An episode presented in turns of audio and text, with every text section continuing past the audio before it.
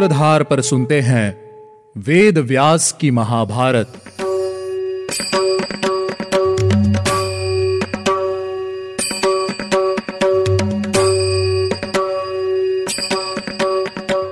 Hello listeners स्वागत है आपका वेद व्यास की महाभारत के थर्टीन एपिसोड में। और मैं हूँ आपके साथ आपकी सूत्रधार मान्या शर्मा। आज का एपिसोड शुरू करने से पहले मैं आपको बताती हूँ कि आज के इस एपिसोड में क्या खास होने वाला है। आज के इस एपिसोड में मैं आपको चाक्षुषी विद्या के बारे में बताऊँगी। और साथ ही साथ यह भी बताऊँगी कि कुरुवंशियों को ताप्तीय क्यों कहा जाता है। आपके इन सभी प्रश्नों का उत्तर देने से पहले चलिए लेते हैं एक छोटा सा रिकैप पिछले एपिसोड में पांडवों ने द्रौपदी के पूर्व जन्म की कथा सुनी थी। और उसके स्वयंवर के बारे में भी जाना था। सभी पांडव वेद व्यास जी से मिलकर उत्तर की ओर आगे बढ़ रहे थे। रस्ते में गंगा जी के तट पर उनकी भेंट गंधर्व राज अंगारपर्ण से हुई, जिसने सभी पांडवों को वापस लौट जाने के लिए कहा, जिसके बाद अर्जुन और गंधर्व राज में युद्ध हुआ। युद्ध में गंधर्व राज की पराजय हुई। अंत में गंधर्व राज अर्जुन को चाक्षुषी विद्या के बारे में बता रहे थे। तो चलिए, जानते हैं आगे की कथा। चाक्षुषी विद्या के बारे में बताते हुए गंधर्व राज ने कहा, यह विद्या मनु ने सोम को प्रदान की थी और उन्होंने विश्वावसु को। उन्हीं विश्वावसु से यह विद्या मैंने प्राप्त की है। यह विद्या यदि किसी कायर व्यक्ति को दे दी जाए तो यह नष्ट हो जाती है। अब मैं तुम्हें इसके बल के बारे में बताता हूँ। तीनों लोकों में जो कोई भी वस्तु है, उसमें से जिस भी वस्तु को तुम्हें आँखों से देखने की इच्छा हो, उसे इस विद्या के बल से कोई भी कहीं भी देख सकता है, और जिस रूप में देखना चाहे, उसी रूप में देख सकता है। जो एक पैर से छह महीने तक खड़ा रहकर तपस्या करे, वही इस विद्या को प्राप्त कर सकता है। परंतु अर्जुन, तुम्हें इस व्रत का पालन या तपस्या किए बिना, मैं स्वयं यह विद्या तुम्हें प्रदान करूँगा। इस विद्या के बल से ही हम लोग मनुष्यों से श्रेष्ठ माने जाते हैं और देवताओं के समान प्रभाव दिखा सकते हैं मैं आप सभी पांडव कुमारों को अलग अलग गंधर्व लोक के सौ सौ घोड़े भेंट करता हूँ अब मैं आपको उन घोड़ों की विशेषताएँ भी बताता हूँ वे घोड़े देवताओं और गंधर्वों के वाहन हैं। उनके शरीर की कांति दिव्य है वे मन के समान तेज हैं और आवश्यकता के अनुसार दुबले, मोटे होने में सक्षम हैं। पूर्व काल में वृक्षासुर का संहार करने के लिए इंद्र के लिए जिस वज्र का निर्माण किया गया था वृक्षासुर के मस्तक पर उस अस्त्र का प्रहार होते ही उसके दस टुकड़े हो गए थे। उसके दस बड़े और सौ छोटे टुकड़े हो गए थे। तब से अनेक भागों में बटे हुए उस वज्र के भाग की देवगण उपासना करते हैं। लोक में धन यश आदि जो भी वस्तु हैं, उन सभी को वज्र का स्वरूप माना गया है। गंधर्व देश के घोड़ों की भी विशेषता है कि वे इच्छा अनुसार अपना रंग बदल सकते हैं। घुड़सवार की इच्छा के अनुसार अपने वेग को घटा बढ़ा सकते हैं। जब आवश्यकता या इच्छा हो, वे तभी उपस्थित हो जाते हैं। ये घोड़े आपके लिए सहायक होंगे। अर्जुन ने कहा, गंधर्वराज, अगर आप यह विद्या हमें इसलिए प्रदान करना चाहते हैं क्योंकि हमने आपको जीवन दान दिया है तो मैं आपको बता दूँ कि हम ऐसा दान स्वीकार नहीं कर सकते हैं। गंधर्वराज ने कहा, नहीं मित्र, मैं तुम्हें यह विद्या इसलिए प्रदान कर रहा हूँ, क्योंकि मैं तुम्हारे साथ मित्रता चाहता हूँ, और साथ ही साथ मैं भी आपसे आग्नि अस्त्र ग्रहण करना चाहता हूँ। अर्जुन ने उत्तर देते हुए कहा, ठीक है, मैं इस विद्या के बदले तुमसे घोड़े ले लूँगा। गंधर्वराज, मैं यह जानना चाहता हूँ कि तुम हम मनुष्यों से डरते क्यों हो? रात्रि के समय यात्रा करने पर तुमने हम सब पर आक्रमण क्यों किया?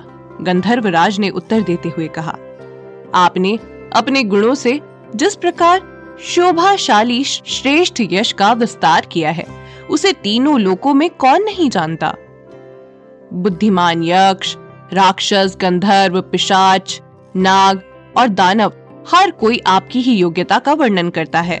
मैं आपके पूर्वजों को, मैंने आपके पूर्वजों के गुणगान भी सुने हैं।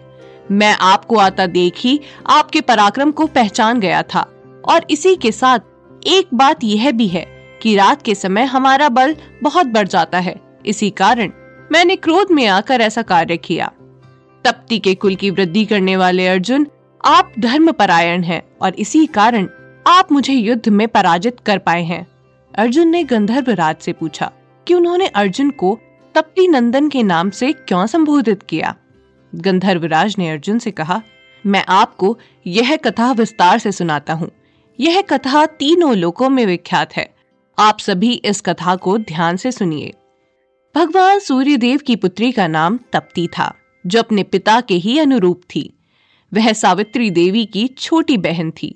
हर समय तपस्या में लीन रहने के कारण उनका नाम तप्ती हुआ।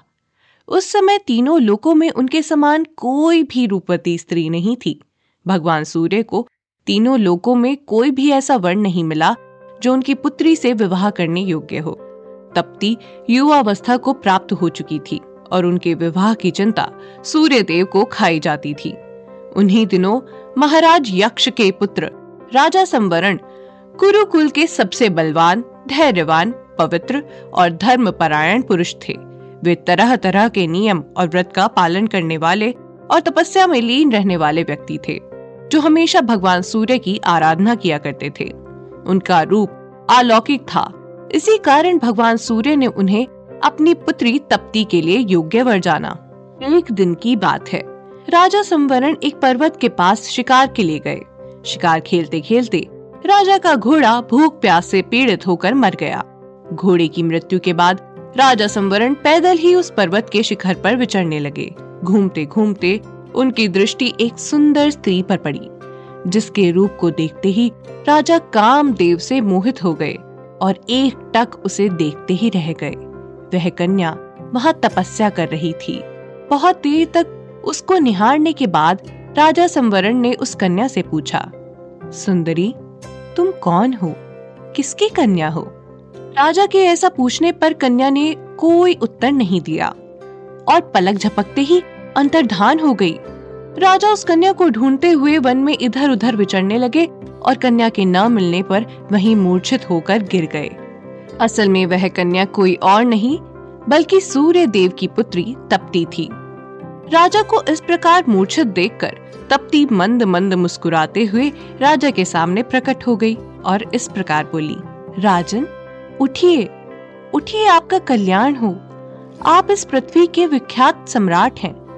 आपको इस तरह मोह के वशीभूत होना शोभा नहीं देता है। तप्ती के वचन सुनकर राजा जाग उठे। तप्ती को अपने सामने देखकर राजा प्रसन्न हो गए। राजा ने तप्ती से कहा अच्छा हुआ तुम आ गई। तप्ती राजा के प्रेम को समझ गई थी। उसने राजा से कहा, राजन, मैं सूर्य देव की कन्या तप्ती हूँ।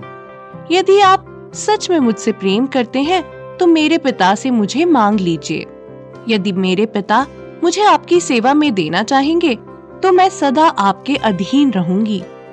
ऐसा कहकर तप्ती दोबारा आकाश में चली गई और राजा संवरण दोबारा मूर्छित होकर पृथ्वी पर गिर गए। इधर उनके मंत्री भी उन्हें ढूंढते ढूंढते वहाँ आ पहुँचे। राजा को जीवित पाकर उन सभी को बहुत हर्ष हुआ। उन्होंने राजा को जगाया और कहा, राजन, आप डरे नहीं। हम सभी यहाँ आपकी सहायता के लिए आ गए हैं। राजा ने मंत्री को अपने पास रुकवा कर बाकी सारी सेना को वापस लौटा दिया। अब राजा संवरण तप्ती को पाने के लिए हाथ जोड़कर ऊपर की ओर मुख करके तपस्या करने लगे। राजा संवरण मन ही मन अपने पुरोहित वशिष्ठ मुनि का स्मरण करने लगे। राजा को तपस्या करते हुए बारह दिन बीत गए। बारह दिन बीतने के बाद वशिष्ठ मुनि का शुभ आगमन हुआ। महर्षि वशिष्ठ दिव्य ज्ञान से पहले ही सब कुछ जान गए थे। महर्षि वशिष्ठ सूर्य देव से मिलने के लिए चले गए। वहाँ जाकर उन्होंने सूर्य देव को अपना परिचय देकर सूर्य देव की आराधना शुरू कर दी। महर्षि वशिष्ठ के वचनों से प्रसन्न होकर सूर्य देव ने कहा, महर्षि, तुम्हारा स्वागत है। तुम्हारी जो भी अभिलाषा है, मुझसे कहो। तुम्हें जो भी चाहिए, वो मुझसे कहो। तुम्हारी वह अभिष्ट वस्तु कितनी भी दुर्लभ क्यों ना हो, मैं वह तुम्हें अवश्य दूँगा। भगवान सूर्य देव के ऐसा कहने महर्षि वशिष्ठ ने कहा, विभावसो, मैं आपसे आपकी पुत्री तप्ती राजा संवरण के लिए माँगता हूँ उस राजा की कीर्ति बहुत दूर तक फैली हुई है वे धर्म और अर्थ के ज्ञाता है और उदार बुद्धि वाले धर्म परायण व्यक्ति हैं। निश्चित ही वे आपकी कन्या के लिए सुयोग्य वर हैं। महर्षि वशिष्ठ के वचन सुनकर भगवान सूर्य देव ने अपनी कन्या का दान देने का निश्चय करके अपनी पुत्री तप्ती को महर्षि वशिष्ठ को अर्पित कर दिया। भगवान सूर्य देव से विदा लेकर महर्षि वशिष्ठ तप्ती के साथ उसी स्थान पर आ पहुँचे, जहाँ राजा संवरण तपस्या कर रहे थे, जिसके बाद विधि पूर्वक दोनों का विवाह संपन्न किया गया। महर्षि वशिष्ठ सभी से विदा लेकर वापस लौट गए और राजा संवरण अपनी पत्नी के साथ वहीं विहार करने लगे। उन्होंने बारह वर्षों तक वहीं निवास किया। उन सभी सालों में राजा संवरण के राज्य में वर्षा नहीं हुई। जिस कारण लोग उस राज्य को त्याग कर दूसरे स्थानों पर जाने लगे। धीरे धीरे वह नगरी यमराज का निवास स्थान प्रतीत होने लगी। प्रजा की ऐसी हालत देखकर महर्षि वशिष्ठ ने अपने तपोबल से उस राज्य में वर्षा की और उनके राजा को भी वापस नगर में ले आए। देखते ही देखते उस राज्य में आनंद छा गया। इसके बाद राजा ने अपनी पत्नी तप्ती के साथ बारह वर्षों तक यज्ञ किया। यज्ञ किया। महाराज संवरण ने तप्ती के गर्भ से कुरु को प्राप्त किया। उन्हीं कुरु से उत्पन्न होने के कारण आप कौरव और कुरुवंशी कहलाते हैं। इसी तरह पुरु से पौरव उत्पन्न हुए। इसी तरह आप लोगों को भी अपने पुरोहित को आगे रखकर पृथ्वी का पालन पोषण करना चाहिए है। तो इस तरह सूर्य देव की कन्या तप्ती कुरुवंश में ब्याही। और इसी कारण मैंने आपको ताप्तीय कहकर संबोधित किया। तो ये था हमारा आज का एपिसोड। आज के एपिसोड में बस इतना ही। अगले एपिसोड में हम महर्षि वशिष्ठ की महत्ता के बारे में जानेंगे। तो चलिए मिलते हैं आपसे हमारे अगले एपिसोड में। उम्मीद है आपको हमारा यह एपिसोड पसंद आया होगा। अगर आप इस एपिसोड से रिलेटेड कोई भी सवाल पूछना चाहते हैं तो हमारे social media platform Twitter Facebook Instagram पर हमसे संपर्क कर सकते हैं।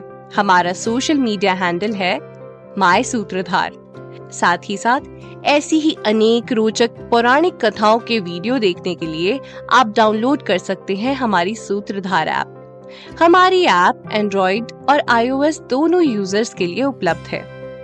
यहाँ आपको हर एक कहानी, सुंदर चित्रण और सटीक फैक्ट्स के साथ मिलेगी। इसके अलावा आप श्री राम कथा मिनी टेल्स पॉडकास्ट हिंदी और इंग्लिश नल दमयंती प्रेम कथा, हिंदी इंग्लिश तथा ऐसी ही अनेक कहानियाँ अपने मन पसंद ऑडियो प्लेटफॉर्म पर सुन सकते हैं। लिंक आपको डिस्क्रिप्शन में मिल जाएगा। मैं आपकी सूत्रधार मान्या शर्मा, मिलूँगी आपसे अगले एपिसोड में। याद रखिएगा। हम हर सोमवार और शुक्रवार आपसे मिलते रहेंगे।